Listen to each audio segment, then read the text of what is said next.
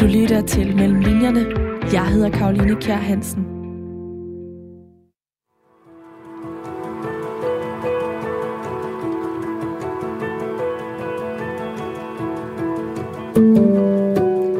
Manden er en mislykket kvinde, en omvandrende abort og afstødt allerede på det genetiske stadie. At være mand er at være handicappet, følelsesmæssigt begrænset. Blandt andet sådan her beskriver forfatteren Valerie Solanas manden i sit berømte værk Skum Manifest fra 1967. Det er hård kost, selv for en feminist som mig. Det fremgår også bare, at titlen Vores Skum står for Society for Cutting Up Men, som løst oversat altså betyder samfundet, hvor mænd skæres i småstykker.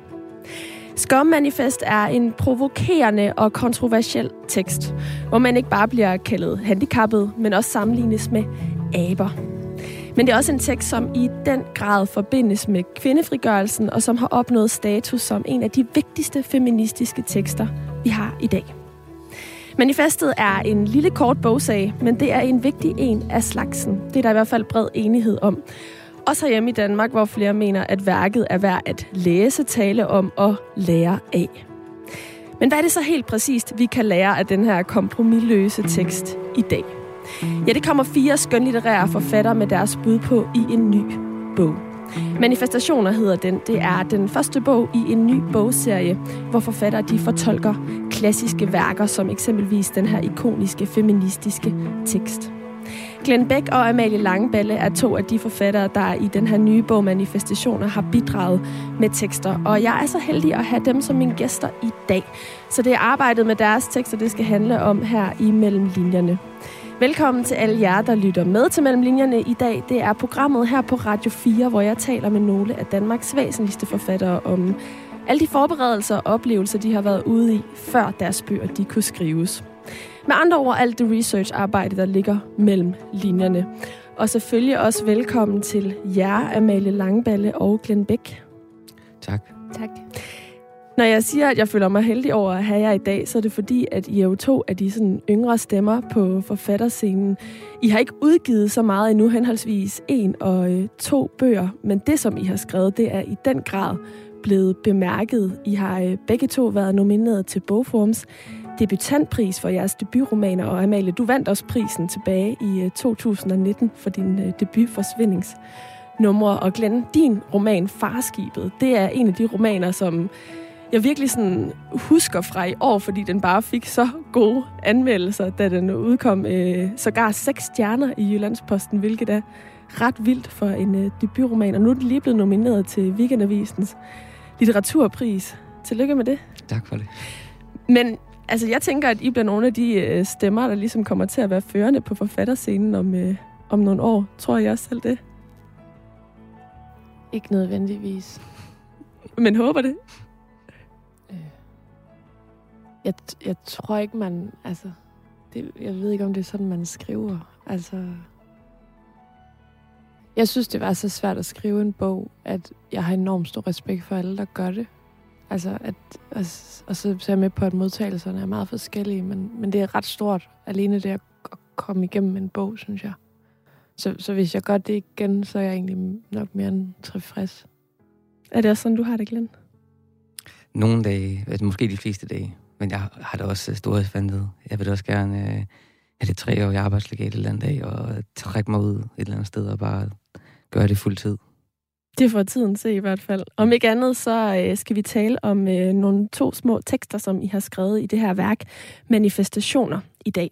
Det er som sagt den første bog i en ny serie, hvor forfattere de fortolker ikroniske værker. Det er en bogserie, som øh, forladet Harby har øh, udgivet, og mere bestemt så har den her bogserie titlen øh, Harby af Elio.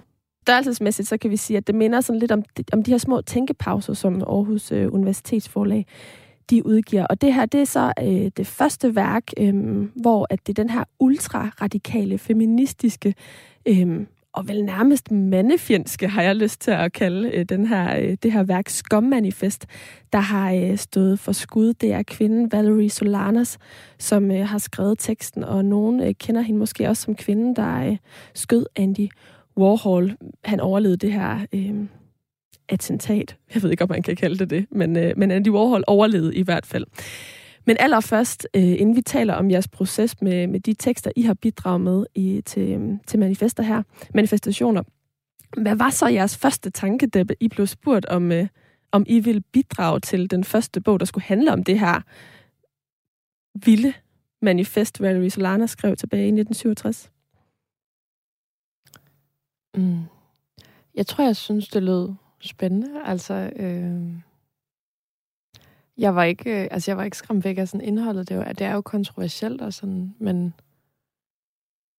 men, men helt grundlæggende, så kan jeg ret godt lide at blive bedt om ting. Altså sådan, det, det er virkelig dejligt at få stillet en ramme for sin kreativitet, så jeg er altid sådan meget åben over for, når jeg bliver spurgt. Så du tænkte bare fedt, fordi rammen var, som den var? Altså ikke på grund af så meget på grund af indholdet? Ikke kun i hvert fald. Eller sådan, det, det er jo også... Øh, altså, det er jo to meget dygtige redaktører, der sidder på Harpio, så jeg var også meget interesseret i at prøve at blive redigeret af dem, egentlig. Altså, det, det spiller jo også ind, når man, når man får tilbud, eller hvad man skal sige. Øhm, hvad med dig, Glenn? Altså, nu kalder jeg den nærmest mandefjendsk, den her tekst, og du er den eneste mand, der har bidraget til manifestationer. Ja. Hvad var din tanke, at du øh, fik tilbuddet? Altså, øhm, jeg, jeg, altså, jeg sprang til øh, uden øh, at tøve, med øh, sådan også ret stor øh, ærefrygt, fordi altså, jamen, jeg har egentlig fået, tit fået den der sådan, hvordan jeg som mand kan lide Valerie Solanas, og jeg var faktisk også inde og se øh, Sanne Søndergaards øh, stand-up der i, øh, på Bremen, og hvor vi øh, i en pause, min kæreste og jeg vil rejse os op, og så falder vi i snak med nogle øh, kvinder bag os, som også er sådan helt overrasket over at se to mænd. Øhm, men jeg var sådan, altså, hvis der, er, hvis der er nogen, der, der har lidt under patriarkatet, så er det femsede bøsser i provinsen. Altså, så for mig var det... Øh, altså, jeg, jeg, jeg har læst den lidt som en, som en bibel øh, førhen, faktisk. Øh, når du nævner Sanne Søndergaard her, så er det fordi, at øh, forfatter, feminist og komiker Sanne Søndergaard, hun øh, har bidraget med et forord til en genudgivelse af Skommanifestet, udkom her øh, tidligere i år. Men øh, Skommanifestet udkom første gang på dansk i, øh, i 2010. Når du siger, Glenn, du har læst det som en bibel, hvorfor er det, at det her, det her værk har talt til dig tidligere? Altså, jeg har været så vred, at jeg har tænkt samme tanker, som, som, som, som der står i, i, den der, i den der tekst. Øh, I dag synes jeg, at den er sjov. Altså, jeg kan godt... Øh, jeg forstår polemikken, når man skal råbe folk op, og man skal skubbe og provokere og, og, og sådan noget. Øh, hun skabte sig jo også rigtig mange øh, fjender, og det er også et... Øh, tænker jeg, et ensomt sted at, øh, at, at stå. Øh, øh, ja, hun, altså, hun havde det jo ikke vildt, vildt godt, vel? Øh, og altså, hvis jeg selv har haft perioder, hvor jeg har været så vred, at jeg nærmest ikke har givet at, at snakke med, øh, med mænd. Sådan har jeg haft i perioder af mit liv, altså, hvor jeg virkelig har sådan, ikke har givet det. Øh, Hvorfor? Øh, altså nu snakker jeg om, om, om heteroseksuelle øh, cis, øh, men jamen, fordi øh, jeg har nogle oplevelser, de ikke fatter, og nu en, øh, er blevet undertrykt på nogle punkter, de aldrig kommer til at forstå. Og jo, måske nogen af dem kommer til at forstå det, hvis de virkelig gør sådan en indsats, men, øh, men der skal også meget velvilje til, og den har jeg ikke mødt øh, særlig meget derude. Øh, det har været færdigt at få en følelse af, at det hørt til, øh, som, som, som min, det tror jeg, mange minoriteter øh, kan skrive under på. Så, så da jeg første gang stødte på øh, Valeries tekst, der, så var jeg sådan, okay, amen. Altså, der findes den der stemme derude også. Men når du siger, at du næsten har tænkt de samme tanker, så synes jeg, det lyder helt vildt, men samtidig lyder det også til, at du har haft nogle ret voldsomme oplevelser, som øh, går forud for de her tanker. Hvad for nogle øh, oplevelser er det eksempelvis? Jamen altså, som, som homo i, i skabet i, i Horsens. Altså, der, øh, du har, altså, hvis du bliver afsløret som, som feminin, så øh, er du øh, altså, socialt set dødsdømt altså, i, fra drengefællesskabet også. Egentlig tænker jeg, altså blandt mange af, af pigerne, der var vokset op, så det var noget med, at, øh, at de lærer sig fodbold og en måde at snakke på, og øh, en måde at, øh, at skjule sig selv på, og sådan overlevede jeg jo ligesom i, gennem mange, mange år, og øh, det bliver man ensom af, og man bliver hadsk øh, af det, og øh, det er svært at etablere sådan nogle altså meningsfulde relationer til andre mennesker, når man skjuler de vigtigste, mest betydningsfulde sider af en selv. Så det, det er lidt mere ude i sådan, virkelig en søgen efter et eller andet form for, for fællesskab, som jeg først har fundet senere. Så det var mere sådan den der undertrykkelse af, hvem du egentlig var, frem for at du var der selv og så oplevede, at det ikke var acceptabelt? Altså frygten for ikke at blive accepteret, der gjorde, at du undertrykte de her sider? Øhm, altså, jeg har også været udsat for, for homofobi i, øh, øh, i skolegården, både i folkeskolen og også øh, på Handelsgymnasiet i, i Horsens. Og jeg har jo øh, har venner, der også har, har været udsat for, for homofobi øh, de Hvad, steder. Hvordan kommer det til udtryk, homofobi, på de, øh, de tidspunkter, du har oplevet det? Jamen, så er det øh, rygter, så er det øh, tilråb, øh, det er trusler om, øh, om, om vold. Det, jeg har også oplevet det flere gange i, i København. Øh, jeg tager ikke min kæreste i håndlinger, når jeg går på øh, i Indre By, Indre By, eller for den sags skyld, når jeg Brogade. Det har vi prøvet øh, nogle gange, og uden, uden held. Og, altså, jeg, jeg snakker med, med mine venner om det, og det, jeg tror, altså, mit indtryk er, at der er måske stadigvæk 20 procent, der stadigvæk er meget, meget modige og, og, og insisterer på at, øh, på at gøre det, men de fleste vælger det egentlig fra, fordi de ikke orker øh, konfrontationen. Det lyder helt vildt i mine ører. Altså, det, jeg bliver sådan lidt berørt af det, kan jeg mærke. Mm. Altså, øh, i dag stadigvæk? Ja. Jamen altså, det, det, det overrasker mange, når, når jeg snakker med dem om det her, også i min, også i min i gåsøjne, sådan mere borgerlige vennegrupper, når vi sidder alle sammen, og jeg har haft en anden, øh, altså har oplevet noget måske for et par uger siden, og jeg kan mærke, at jeg sidder at spæse ud ved bordet, fordi nu er snakken igen om, hvad ved jeg, øh, børn og, og huskøb og sådan noget. Og, og jeg, er sådan, jeg kan ikke rigtig være i samtalen, før jeg også har, har fået fortalt, hvad der skete med mig for, for to år siden. Det er sådan, at jeg begyndt at gøre, øh, men det, det overrasker folk. Øh, øh, I hvert fald folk, der ikke selv oplever det. Hvornår oplevede du det sidste her i København? Det var faktisk på øh, Christiania øh, en sommer. Øh, ikke sidste sommer, men øh, forrige sommer hvor min kæreste og jeg var taget derud. Øh, og så, havde, så sad vi nede ved, øh, der er sådan en sø derude. Øh, jeg har kun været der et par gange, men der, der er en sø derude, hvor vi sad øh, på sådan en, et træ, der var faldet ud i vandet, så sad vi med ryggen til.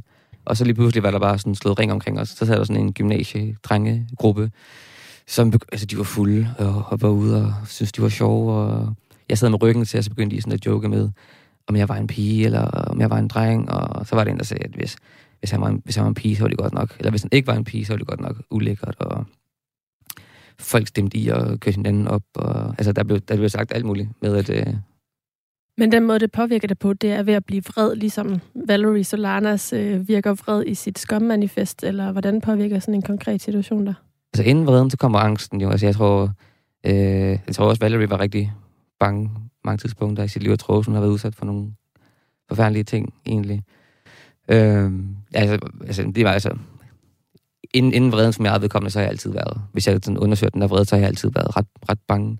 Øh, og det var jo... Jeg var meget konkret virkelig bange for, om, min, om vi ville slippe ud af den der øh, situation. Så der, altså der handler det om at komme ud af den situation, og når de følelser så har lagt sig, ja, så er der bare ekstrem vrede, som nærmest kun kan lindre sig at, øh, at snakke med andre, der har prøvet noget lignende. Hvis vi lige skal sætte lidt flere ord på Valerie Solanas, øh, som kunne være baggrund for, at hun måske var angst øh, forud for sin fred, så øh, levede hun fra 1936 til 1988, og hun læste psykologi på universitetet og finansierede sine studier ved prostitution. Så øh, hun har altså også haft øh, nogle andre oplevelser forud for, øh, for at hun skrev øh, Skum Manifest. Men Amalie, hvordan har, har du haft nogle, nogle lignende oplevelser som kvinde, der, kunne, der, der gør, at du kan genkende dig i den her vrede, som, som Valerie øh, udtrykker i, i Skum Manifest? Mm. Altså ja, men, altså, men, men hvem har ikke? Eller sådan, altså, jeg bliver da også vred af at se, en, altså, jeg bliver da også vred af at se den der TV2-dokumentar, der kører nu, eller sådan, altså, det er jo ikke, øh, altså, Altså forhåbentlig, forhåbentlig kan jeg godt lide at tænke om mig selv, at, at jeg har så meget empati, at, at det også berører mig, når jeg hører. Altså, når man bevidner det gennem andre. Øhm, og, og det er da... Altså, det er da svært ikke at blive provokeret af at læse altså, den her, som er, altså, som er så gammel, og så kunne se, at vi har flyttet os altså, så frygteligt lidt. Lad os lige prøve at... Øhm at høre lidt, altså de første par sider af Skum Manifest. Her er det oplæsningen af forfatter, komiker og øhm, feminist Sanne Søndergaard, og det er fra den udgave, der udkom tidligere i år. Eftersom livet i dette samfund i bedste fald er røvkedeligt, og ingen aspekter af samfundet i bund og grund har nogen relevans for kvinder, Han står der for civiliserede, ansvarsbevidste og eventyrlystende hundkønsvæsener kun at omstyrte regeringen, undergrave det økonomiske system, indføre total automatisering og tilintet gøre det mandlige køn. Det er nu teknisk muligt at reproducere sig uden hjælp fra mænd, eller kvinder for den sags skyld, og udelukkende fremstille hundkønsvæsener. Det bør vi gå i gang med snarest. At bevare hankønnet tjener et overordentligt tvivlsomt forplantningsmæssigt formål. Hankønnet er et biologisk uheld. Y-genet, det mandlige, er et ufuldkomment X-gen, det kvindelige. Det vil sige, at det har en ufuldstændig kromosomsammensætning. Manden er, med andre ord, en mislykket kvinde, en omvandrende abort og afstødt allerede på det genetiske stadie. At være mand er at være handicappet, følelsesmæssigt begrænset. Maskulinitet er en mangelsygdom, og mænd er følelsesmæssige kryblinger. Manden er helt igennem egocentrisk, fanget i sig selv, ud af stand til at føle med eller identificere sig med andre, ud af stand til at føle kærlighed, venskab, hengivenhed eller ømhed. Han er en totalt isoleret enhed, afskåret fra at interagere med andre. Hans reaktioner er alene styret af kroppen. Han er en maskine, en omvandrende dildo. Og her var det øh, oplæsning af de første par sider af Skommanifest af forfatter, feminist og komiker Sanne Søndergaard. Og, og sådan her fortsætter det jo faktisk i, øh, altså i løbet af de her knap 90 sider, som, øh, som manifestet er, og det ender ligesom ud med, at hun har den her vision om, at hun egentlig også gerne vil, vil sådan prøve at nedbryde øh, arbejdsforhold og, og klasseskæld, og sådan prøve at skabe et, et samfund, hvor man er bundet sammen af, af kærlighed, men, men som jeg læser det også sådan egentlig... Mm, at, at det er de sådan revolutionære, der lever, så det er faktisk ikke kun øh, kvinder, der skal overleve øh, den her, øh, den her transformation, samfundet øh, skal igennem. Sanne Søndergaard, hun skriver i sit forord her øh, til, øh, til den nye udgave, at øh, hun læser værket som satire, og Glenn, du sagde tidligere, at du egentlig også synes, det, det er sjovt, når du læser det i dag. Hvad, hvad, hvad mener du med det? Øhm, jeg tager det på en, på en gang meget alvorligt, men også øh, heller ikke sådan helt vildt øh, alvorligt. Det er jo ikke, fordi jeg læser det sådan bogstaveligt, at, øh, at mænd helt biologisk, altså alle mænd er øh, underudviklede udgaver af, af, af kvinden. Jeg kan godt se, hvad den... Jeg, jeg har min egen version af den sætning. Det er, ligesom, altså, hver gang jeg læser hendes, hendes ting, så har jeg selv min egen version af de sætninger, hun, øh, hun har. Og, så jeg, jeg, jeg, jeg synes, det er sjovt, fordi det er så øh, krakilsk. Hvordan har du læst det, Amalie? Jamen i hvert fald til dels på samme måde. Altså jeg tror, altså jeg synes også, det er sjovt. Altså sådan, og, og det er jo også, altså det, det, det tror jeg på en eller anden måde jo også er hendes, hendes talent, at hun, at hun, at hun ligesom, hun, bygger humor oven på en, en, en slags analyse, eller sådan hun, hun, hun er jo vanvittig samtidig med, at hun er skarp, samtidig med, at hun er sjov. Altså sådan, det, det er jo sådan en pærevælling af alt muligt.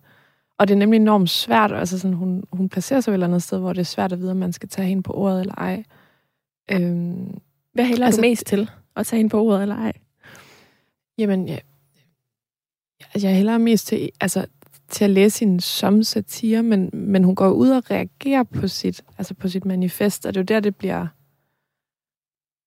Altså, det, det er der, det bliver... Altså, det, det virkelig bliver svært, for mig i hvert fald, altså også da jeg skulle skrive den her tekst, det, altså det var det også derfor, jeg var nødt til at installere Andy Warhol i min tekst. Det var det fordi, at, at du må skrive alt, men, men du må gøre så meget mindre, ikke? Øhm, og hun går ud, altså og gør mere, end hun må, eller hvad man skal sige. Ja, fordi hun jo så netop går ud og skyder øh, Andy ja. Warhol øh, ja, efterfølgende. Ja, og sådan, nu sagde du sådan før, at han, at han overlever, men, men han overlever. Altså nu har jeg den her øh, biografi med, ikke? Altså, hvor man sådan, han tog billeder af sig selv efterfølgende, og, og han overlever, men han er enorm, altså han er i smerter til han dør, og han, han går, skal have sådan en korset på, øh, og man sådan, altså når man ser de her billeder af, nu viser jeg lige hjerte, mm-hmm. altså han er jo ejet, og, og sådan, altså det, det er ikke, det er ikke en krop, der bare overlevede. Altså sådan, det, det er også fornemt at sådan være sådan, så, så annullerer, altså det, det, det lader jeg mærke til, at der var mange, der gerne vil, altså når man læser rundt om Valerie Solana, så, så har hun ligesom følgere, som, som gerne vil annullere det der, fordi når han døde jo ikke, hvor man sådan, nej, men, men han var, altså, han, han, det er ret tydeligt i hans, også i hans biografi, at han isolerer sig efterfølgende meget, og man kan jo se på hans krop, den ikke er helt, altså. Men tager det så noget, at, at det her, øhm, eller hende som karakter, eller skommanifest, altså fjerner det i virkeligheden noget øhm, respekt, du kunne have over for, for det her, øh, den her tekst øh, i kraft af den handling, siden du jo så har lagt så meget vægt på, på det, dels nu når du taler, men jo også har gjort det i din tekst, som vi skal tale om senere? Nej, jeg tror bare, jeg synes, det, altså, det komplicerer, Øh, og det skal med. Altså på samme måde som, at, at man jo også med Valerie Solana skal, skal nævne, at hun, at hun er transfobisk. Altså sådan, det, det, ved, uden at, altså sådan, man er bare nødt til at forholde sig til det hele. Altså, øh, men altså, jeg synes ikke, at, at det, det trækker fra eller lægger til for mig. Jeg tror bare, det, det komplicerer og komplicerer nok det rigtige ord. Ja. Mm. Hun sætter i hvert fald i min optik tingene ekstremt meget på spidsen. Øhm, og det skal man jo også nogle gange for at starte en diskussion. Altså nogle gange, så skal der også være nogen, der går ud og siger noget helt ultraradikalt, for at vi så rent faktisk begynder at tale om, om det problem, som, som forfatteren forsøger at, at sætte fokus på. Øhm, det er også det faktum, at det er et manifest.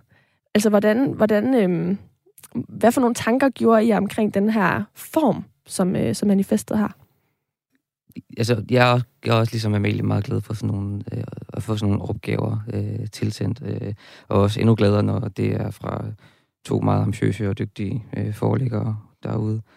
Øh, jeg sad selv og var midt i noget. Det er altid, når jeg får de der mails, så er jeg altid i gang med et eller andet, og Øh, og jeg tænkte, at jeg kunne godt tænke mig, at det også var, at det også blev, blev sjovt at, at skrive. Så. Og, altså, og på det tidspunkt var jeg i gang med noget research inden for øh, det online rollespil, der hedder øh, World of Warcraft, hvor man jo kan, kan rende rundt i sådan alle mulige fantasy-verdener, som alle mulige køn og, og, og, og former og sådan noget.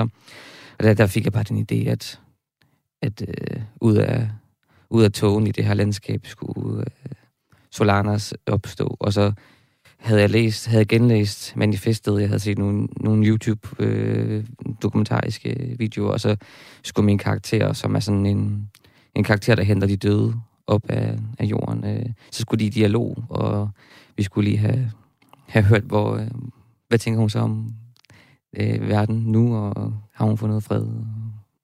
Skal vi ikke... Øh høre lidt fra din tekst først, Glenn. Nu, øh, nu er vi så småt i gang med at, at tale om den. Jeg har bedt dig læse lidt højt, og du, du siger selv det her med, det, det gav i hvert fald mig en god forståelse af din tekst, det her med, hvordan du sad og spillede World of Warcraft og var inspireret af det, fordi indledningen er sådan øh, eventyrligt grænsende til det mytiske, oplevede jeg det, og så, øh, og så lige pludselig sådan halvvejs inde i din tekst, så opstår Solana som sådan en stemme, der kommer en form for dialog mellem øh, øh, din karakter, som jo så åbenbart er karakteren for World of Warcraft, eller hvad?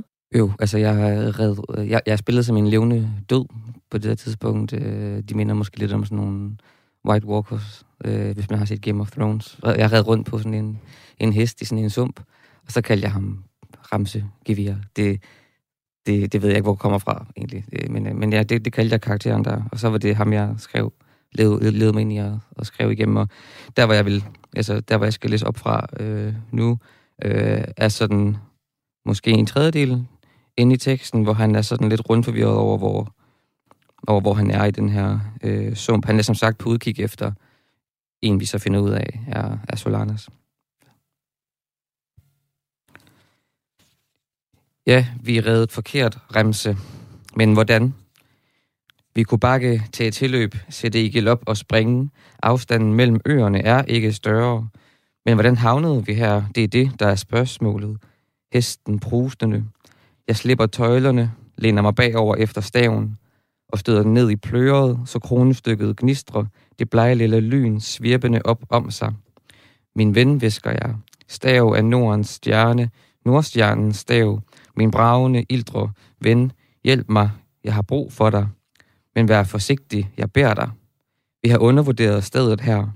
Udfold ikke dine kræfter hemmelingsløst. Giv albu plads, vær skånsom, forstyr ikke energiernes højere orden. Skær ikke igennem, del ikke vandene, vær ikke en kniv. Møn lys for mig, lille olielampe. Fakkelven, jeg beder dig, lys, og lad mig selv klare resten. Og så øh, får vi første øh, replik fra Solanas. Han er fanget i tusmørket mellem abe og fuldt udviklet menneske. Hvad? Og det er så Remse, der, der svarer. Og Solanas igen. Det mandlige kromosom er et ufuldstændigt kvindeligt kromosom. At være mand er at være underudviklet, følelsesmæssigt forkryblet. Hvem taler? Er der nogen derude? Vis dig selv. Og Solanas. Til gengæld fornemmer kvinden instinktivt, at meningen med livet er kærlighed. Det er ondskabsfuldt at gøre en anden for træd. I læ under træet, lige over på den næste ø i sumpen, bag regntæppet, svejer et grønligt skær som en lygte fra en gren. Solanas. Mandens funktion var at producere sæden. I dag har vi sædbankerne. Kære Solanas, du skal vide, at dit eftermæle kommer til at give genlyd. Vi hørte dig. Du blev hørt, Solanas, også selvom du ikke nåede at opleve resultaterne af din aktivisme. Her står vi i dag, og det regner. Ligesom da regner det også i dag fra en syrlig himmel. Kvinder slås ihjel af mænd. Homoseksuelle og transpersoner slås ihjel af mænd. Verden oversvømmes. Jorden kollapser under sig selv. De allermest udsatte må flygte fra deres hjem. Kongerne, de til gengæld begyndte at lege med ideen om at kolonisere fremmede planeter – nu sender rigmændene selfies for rummet Solanas. Sponsoreret af McDonald's. Af videnskabelig nysgerrighed planlægger de sågar at sprænge en atombombe derude på Mars for at se, hvad der sker. De har allerede fået bygget deres egne underjordiske bunkers til, hvis det hele går galt. Neo-guderne, Solanas, hvorfor pludselig denne tavshed? Bryd bare ind, sig mig imod. Kom så, træd frem, stemme i. Du lytter til Mellem Linjerne. Jeg hedder Karoline Kjær Hansen. Og det gør du her på Radio 4, hvor du i dag også lytter til Glenn Bæk og Amalie Langballe, fordi de har bidraget til øh, en lille ny bog, der er kommet en øh, bogserie. Den første i den serie, den hedder Manifestationer og er en fortolkning af Valerie Solanas feministiske, ultraradikale populære og kendte kampskrift fra øh, 1967, Skom Manifest. Og øh, har I lige hørte læse højt nu, det var Glenn Beck, der læste af sin tekst. Glenn, hvad tænker du selv, når du, øh, når du læser noget af den højt nu her? Øh, jeg bliver da også som, som tider sådan lidt klogere på, hvorfor det var, jeg, var, jeg skrev den. Jeg tror så, Remse er, altså, og hans, øh, den der energi, han, øh, han, der, altså, han øh, responderer overfor, er jo sådan øh, en, lidt, lidt af en kontrast i forhold til Solanas. Der er jo sådan en form for øh, omsorgsfuld øh, øh, ambition, tænker jeg på, at øh, altså efter at, øh, at, at, at, at lytte. Øh, hvor Solanas' måde at svare på er jo sådan, altså hun gentager jo nogle, nogle ting fra, fra manifestet, og, øh, som jo stadigvæk er altså, lige så øh, øh, hårde og, og knivagtige, som, som de nu engang var. Øhm. Rent stereotypisk kunne man godt forestille sig, at Remse, sådan en karakter fra sådan et, et, et computerspil, er sådan ekstremt maskulin, men det du så prøver at illustrere her, er, at den karakter også har nogle, nogle omsorgsfulde kvaliteter, altså nogle kvaliteter, der, der ikke lever op til den her forestilling om det ultra maskuline over for så Valerie Solanas, men at hun faktisk måske er lidt outdated i det her tilfælde. Ja, det bliver hun jo egentlig. Hun bliver lidt outdated i forhold til, til Ramse, men Ramse er jo også mig, så det, hun er outdated i forhold til mig. Men når du så afslutter teksten med, med det her, øhm, hvorfor bliver du pludselig så tyst? Øh, er det så fordi, du, du, øhm, du egentlig har svært ved at se hendes relevans i dag? Måske du fanger mig lidt på, på, på hvad siger man, det gale ben eller eller andet. Jeg, altså, ja, ja, altså, ja, jeg har måske lidt svært med at forestille mig, hvordan hun ville svare også. Øh, hun, hun gentager sig selv fra, fra det manifest, hun, øh, hun skrev, og så derefter så øh, bliver hun jo nok øh, tillagt nogle, øh, nogle, nogle forventninger fra, øh, fra mig. Og, altså, den, den, den ender jo med, at, øh, at Remse spørger Solanas, øh, om du om sider fandt øh, lidt, lidt fred. Altså, jeg går ind og fortolker på den der stillhed fra hende, om, om, om jeg skal forstå den som om, at, øh, at hun øh, enten har lidt, har, lidt altså hvis hun, hvis hun var, hun blev vagt til live, om hun ville så, om, så er egentlig, så er egentlig undrende over for, om hun ville sådan, ville overhovedet ville tænke, at, at vi havde rykket os, om hun ville være, sådan, være opgivende, og så bare ikke øh, mm. sige med til det, eller, eller om... Øh, eller om hun i kraft af den her, at der findes folk i dag, der, der er stadigvæk beskæftiger sig med hende, om det ville være sådan nok til at give hende noget, noget ro.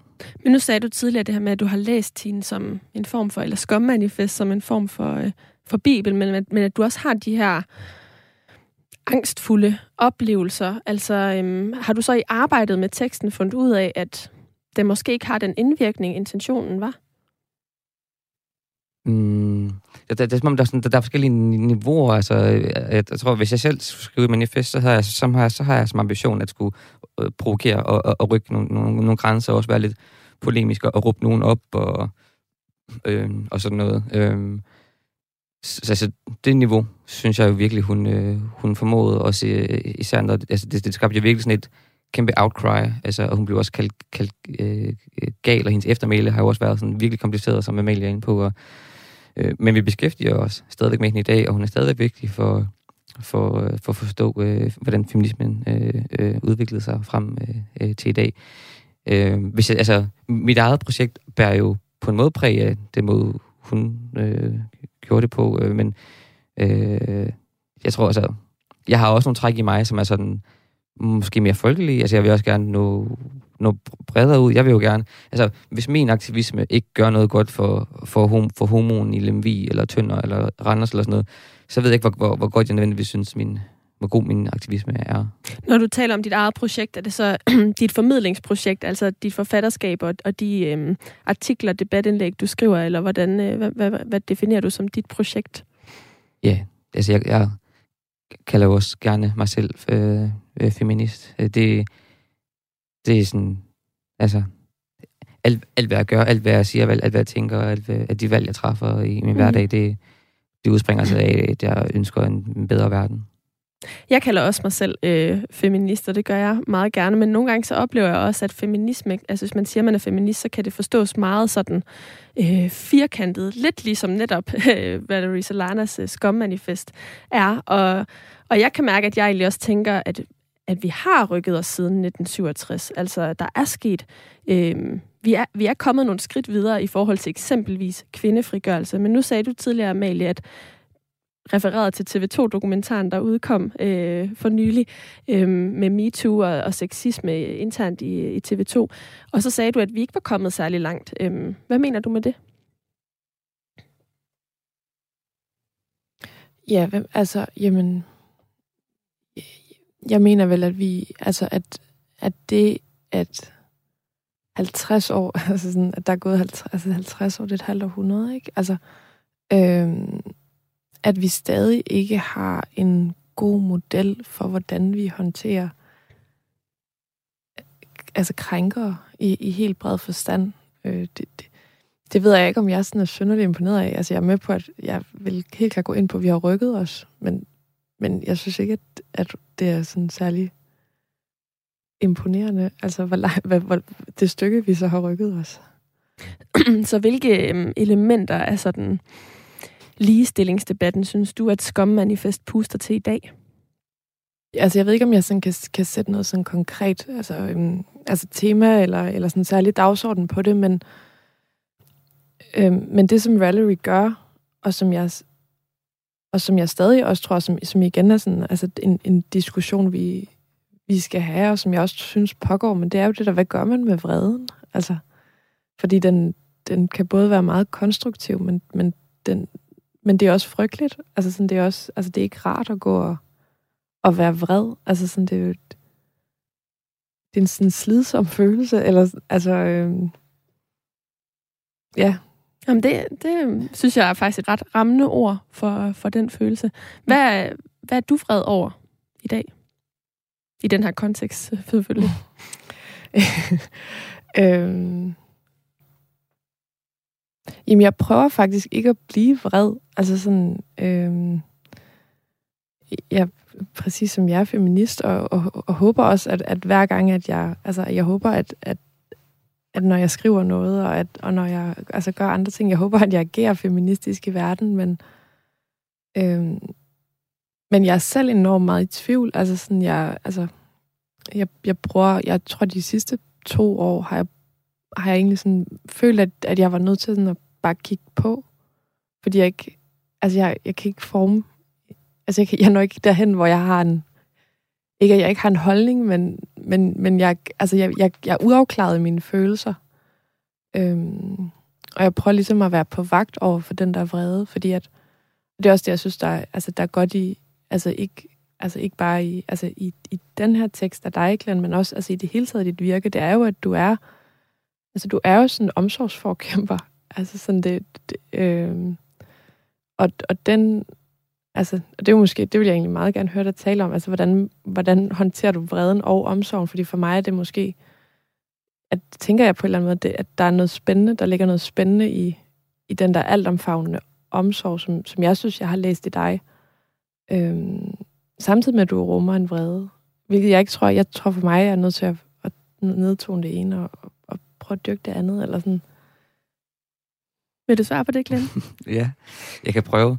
Det, det er også et svært øh, spørgsmål. Altså, jeg er, og det overrasker mange, øh, jeg, jeg, kan godt, jeg er meget vredt menneske. Altså, jeg kan godt øh, altså, gå i seng klokken 4 en hverdag, fordi jeg har været vred. Jeg har simpelthen været vred, for jeg til at gik i seng. Så læste jeg et eller andet lort i en eller anden avis, og så kunne jeg bare ikke rumme det. Jeg kunne, jeg kunne ikke rumme homofobien derude, og misogynien derude, og klima. Altså, det hele, jeg kan slet ikke, nogle gange kan jeg slet ikke være i det. Og, men altså, jeg har jo, altså, udover selv at være psykolog, så har jeg også været i, øh, i haft en terapeutisk relation til en, øh, en rigtig dygtig øh, psykolog gennem øh, tre et halvt år, og han har virkelig mødt mig nogle, nogle steder, jeg har haft brug for at, at blive mødt. Øh, øh, helt konkret i mit privatliv har jeg fået øh, forløs for en masse øh, øh, familie øh, ting, som virkelig har flyttet mig et bedre øh, sted hen også. Altså jeg tror, øh, jeg har sådan... Jeg, jeg, jeg, jeg kan ikke helt finde ud af, om, om, om jeg er naiv nogle gange. Altså, jeg, jeg, jeg insisterer simpelthen på den der bro. Jeg insisterer simpelthen på, at, øh, at vi skal finde ud af det med hinanden. Jeg, jeg, altså, nogle gange kan man godt sådan diskutere, altså hvis man er, hvad hedder sådan noget, konstruktiv og, og byggelig og sådan øh, tænker i dialog, så man godt nogle gange får skudt i skoen, at man er sådan lidt en, øh, en naiv øh, øh, type, i hvert fald altså fra, hvis man befinder sig på, på fløjene, hvor man virkelig kun kan se sig, sig selv, ikke?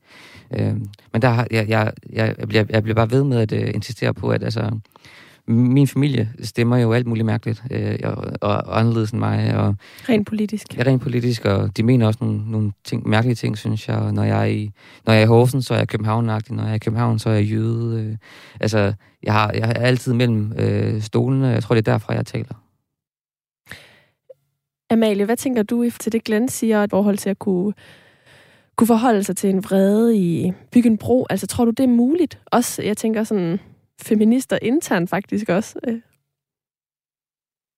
Mm. Jamen, det ved jeg ikke. Altså, sådan, jamen, der vil jo altid være, der vil jo altid være fløje, som, som, som synes, man er ja, altså naiv, eller, eller ikke forstår noget grundlæggende. Det, det kan jeg egentlig også godt være meget åben over for, at jeg ikke gør. Øhm, men, altså, men det tror jeg, altså igen, jamen, jeg er enig, jeg, jeg synes, vi er nødt til at insistere på det, men, men der er der helt klart også en, øhm, altså sådan har jeg det i hvert fald, sådan har jeg, oplevet, og sådan har jeg haft det i nogle, altså i nogle år, at, at jeg synes, debatten også er, er udformet på en måde, som stiller os øh, langsomt tænkende. Øh, altså, eller sådan, jeg, jeg, jeg, jeg synes, jeg er langsom til at tage stilling til ting, og det stiller os dårligt, at vi har en debat, hvor alt går hurtigt. Altså, så jeg har egentlig ofte en oplevelse af, at jeg sådan skal blive, altså, i det omfang, jeg blander mig, at, at man hurtigt forventes at have en, en færdigstøbt holdning. Altså, at, at du bliver hurtigt afkrævet noget, hvis du gerne vil byde ind i en debat, hvilket jeg egentlig gerne vil nogle gange. Men så skal du faktisk kunne gøre det meget hurtigt, fordi at debatten har flyttet sig helt vildt hurtigt. Mm. Øh, altså, du ved, når jeg har tænkt noget, altså når jeg tænker sådan, det her er mit input til den her debat, så er det typisk, altså så er det typisk et halvt år for sent, ikke?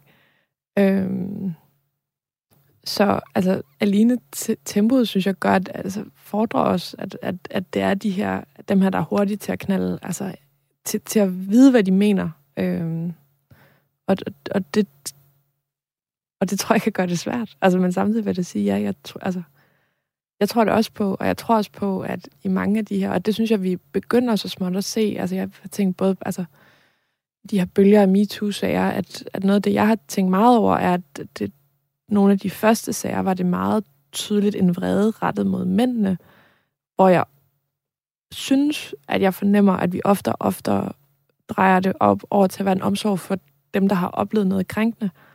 Og det tror jeg altså er mere værdifuldt. Altså jeg, jeg, tror, at, altså, jeg, jeg tror, det er mere værdifuldt, og, og jeg er med på, at så har vi stadig de her mænd, der skal gøre sådan noget ved, og sådan, at vi, altså fortrinsvis mænd, øhm, krænker, som, som, der, som vi er nødt til at forholde os til at finde en model for, hvad gør vi, altså hvordan sanktionerer man. Men, men grundlæggende tror jeg, at ikke at det er dumt at sige, jamen, prøv, prøv lige at tøjle den der vrede, og så og kanalisere det over i en omsorg for dem, der har oplevet noget dårligt. Altså. God pointe. Mm. Tak. Du lytter til Mellem Linjerne. Jeg hedder Karoline Kjær Hansen. Og i dag lytter du også til Glenn Bæk og Amalie Langballe, som er mine gæster. Amalie, vi skal også øhm, høre lidt af din tekst, men inden øhm, vil du så ikke prøve at fortælle lidt om, hvordan arbejdet med teksten var. Nu fortalte Glenn, at han sad midt i den her, han sad midt i det her computerspil, og det ligesom udviklede nogle tanker omkring, hvordan teksten kunne udforme sig. Hvordan var, var processen for dig? Øhm, jamen, jeg tror, øh, altså for det første, så tror jeg ikke, jeg kendte altså Scum Manifest lige så godt som Glenn, så sådan, at jeg havde brug for at researche meget, hvilket jeg, altså meget, øh, meget for mig, øh, hvilket vil sige ikke, ikke sindssygt meget. Øh, jeg, jeg kendte begge historier. Selvfølgelig kender man også Andy Warhol og sådan noget, men, men jeg har faktisk aldrig rigtig beskæftiget mig med, altså udover hvad man ligesom blev undervist i i gymnasiet med, sådan, altså med hele den tid og sådan The Factory og alt det der. Så sådan, det, det havde jeg lidt et behov for, øh, netop som jeg talte om før, fordi at, at manifestet ligesom øh, sprang ind i virkeligheden i det øjeblik, at, at Valerie skød øh, Andy Warhol, og det havde jeg, det blev jeg ligesom ved med at cirkle rundt om. Altså, øh, vi havde jo også nogle tale, altså vi mødtes jo også og snakkede. Øh, mig, mig og Glenn har så siddet i hver sin, altså vi, vi mødtes øh, fire og fire, altså vi har skrevet to omgange. Øh, så jeg sad sammen med altså Ida Marie Hede og de to redaktører. Og der kunne jeg bare mærke, at sådan, jeg blev ved med sådan at cirkle rundt omkring det der skyderi. øhm, og var ligesom var nødt til at synes, det var det sådan, det kunne jeg ikke rigtig komme rundt om, så det var jeg nødt til at forholde mig til. Og netop jeg altså, læste op på Andy Warhol og altså, fandt ud af, at det, altså hvor meget det skyder, altså hvor, hvor meget hans liv ændrede bane efter det skyderi. Og så synes jeg også, at jeg, at jeg bare kunne se en masse paralleller mellem Valerie og Andy. Øhm, at der ligesom var en, en ensomhed, der var til fælles, og sådan en, altså, et, et, altså et selvhed egentlig også. Altså, Andy Warhol havde enormt mange sådan kompleks, altså komplekser med sig selv, og det, altså det, det fornemmer man også med, der ligger overhovedet ikke lige så meget biografi på Valerie, så det, der er det mere sådan spekulativt. Øhm. Valerie, hun var en del af det her miljø øh, omkring The Factory, som øh, Andy Warhol også var. Øhm, men de, deres relation udviklede sig ret hurtigt øh, fjendtligt, men tror du, det netop har noget at gøre med, at du kunne læse de her øh, sider ind af dem, som, som du synes minder om hinanden? Ja, altså, men, men, men, men det er sådan et eller andet, jeg, på en eller anden måde, så tror jeg bare, altså sådan, for jeg også, jeg spekulerede meget på, altså når man læser Scum Manifest, så, så tænker man jo ikke, at det er en Andy Warhol-karakter, der står først for, altså bogstaveligt talt for skud. Øh, der er ikke noget, der tyder på, at Andy Warhol havde en særlig sådan, aktiv seksualitet, men i det omfang, han havde, så var han sandsynligvis homoseksuel. Øh, og, og skabte jo også, altså The Factory var et frirum fra, for altså både transpersoner og crossdresser og sådan, altså også andre sådan, altså minoritetspersoner. Øhm, og, og det var jo bare enormt, altså enormt frit. Det, altså Andy Warhol var så også fuldkommen ligeglad med de her mennesker, som han lukkede ind. Øhm, altså han var, han var meget lidt omsorgsfuld, og, og jeg har jo sagt om, der på et tidspunkt, da der var en, jeg tror, jeg sprang ud for vinduet, eller sådan et eller andet, sådan, eller eller ja, det, jeg tror, det var sådan, det var, altså hans eneste kommentar til det. Og det var jo, fordi der var enormt mange, der også altså, misbrugte stoffer og sådan noget. At, altså hans eneste kommentar var sådan, at det var fandme ærgerligt, at vi ikke havde kameraet med. Altså, at vi ikke havde mulighed for at filme det, fordi den periode var han begyndte at lave film, og det var sådan egentlig det eneste, der optog ham. Øhm, så han var enormt afstumpet. Men det var Valerie også. Eller sådan, der, der er sådan mm. en... Jeg synes bare, jeg så en masse lighedspunkter mellem dem. Mm. Og sådan en... Ja, og din tekst er jo lidt ligesom øh, Glenn, så er der ligesom den her dialog, og det er der også i, i din tekst, den er så mellem Valerie og, og Andy. Og Andy er den stemme, der fylder mest. Du har ligesom givet ham mest uh, taletid. Det er ikke særlig meget, Valerie siger, men jeg har valgt noget, du skal læse højt, og det er simpelthen bare et stykke kun fra noget, Andy fortæller Valerie. Mm. Ja, øhm, jeg tror ikke, du skød mig af princip, eller fordi du egentlig mente, at arbejdet med at sprætte mænd op helt oplagt startede med mig – men fordi det blev for svært for dig at se på en, der mindede så meget om dig, men som ikke var alene. Du ved godt, hvad jeg mener. Den store forskel er naturligvis, at der var mennesker omkring mig, og der var ingen om dig. Jeg havde også en hund. Overalt, hvor du gik, blev du mødt af en gråblå dis af ligegyldighed. Mennesker, der knap kunne huske dit navn. Vi fumlede dit navn frem fra randområderne af vores erindring, og udtalte det spørgende, fordi der var en rest af tvivl, der aldrig gik væk. Men jeg sagde Valerie uden tøven, da jeg bad dig om ikke at skyde mig. Jeg sagde, Valerie, du må ikke skyde. Jeg kan ikke forklare dig, hvorfor du ikke hører til. Jeg kan ikke forklare dig, hvorfor folk taler hen over dig, når du forsøger at sige noget. Jeg kan ikke forklare dig, hvorfor du er hjemsøgt af en følelse af, at dine samtalepartnere, dine elskere, din familie, kvinden på bussen, manden i butikken, inderst inden heller ville, ville det ene, det andet, det hele, med en anden, og hvis, hvis eller når de endelig gør det med dig, så er det ud fra en omsorgsfølelse eller en høflighedsting, eller noget i deres opdragelse, der fortæller dem, at man ikke lader en person sidde tavs og urørt i hjørnet en hel aften, et helt liv. Jeg kan ikke forklare dig, hvorfor du har det så spøgelsesagtigt.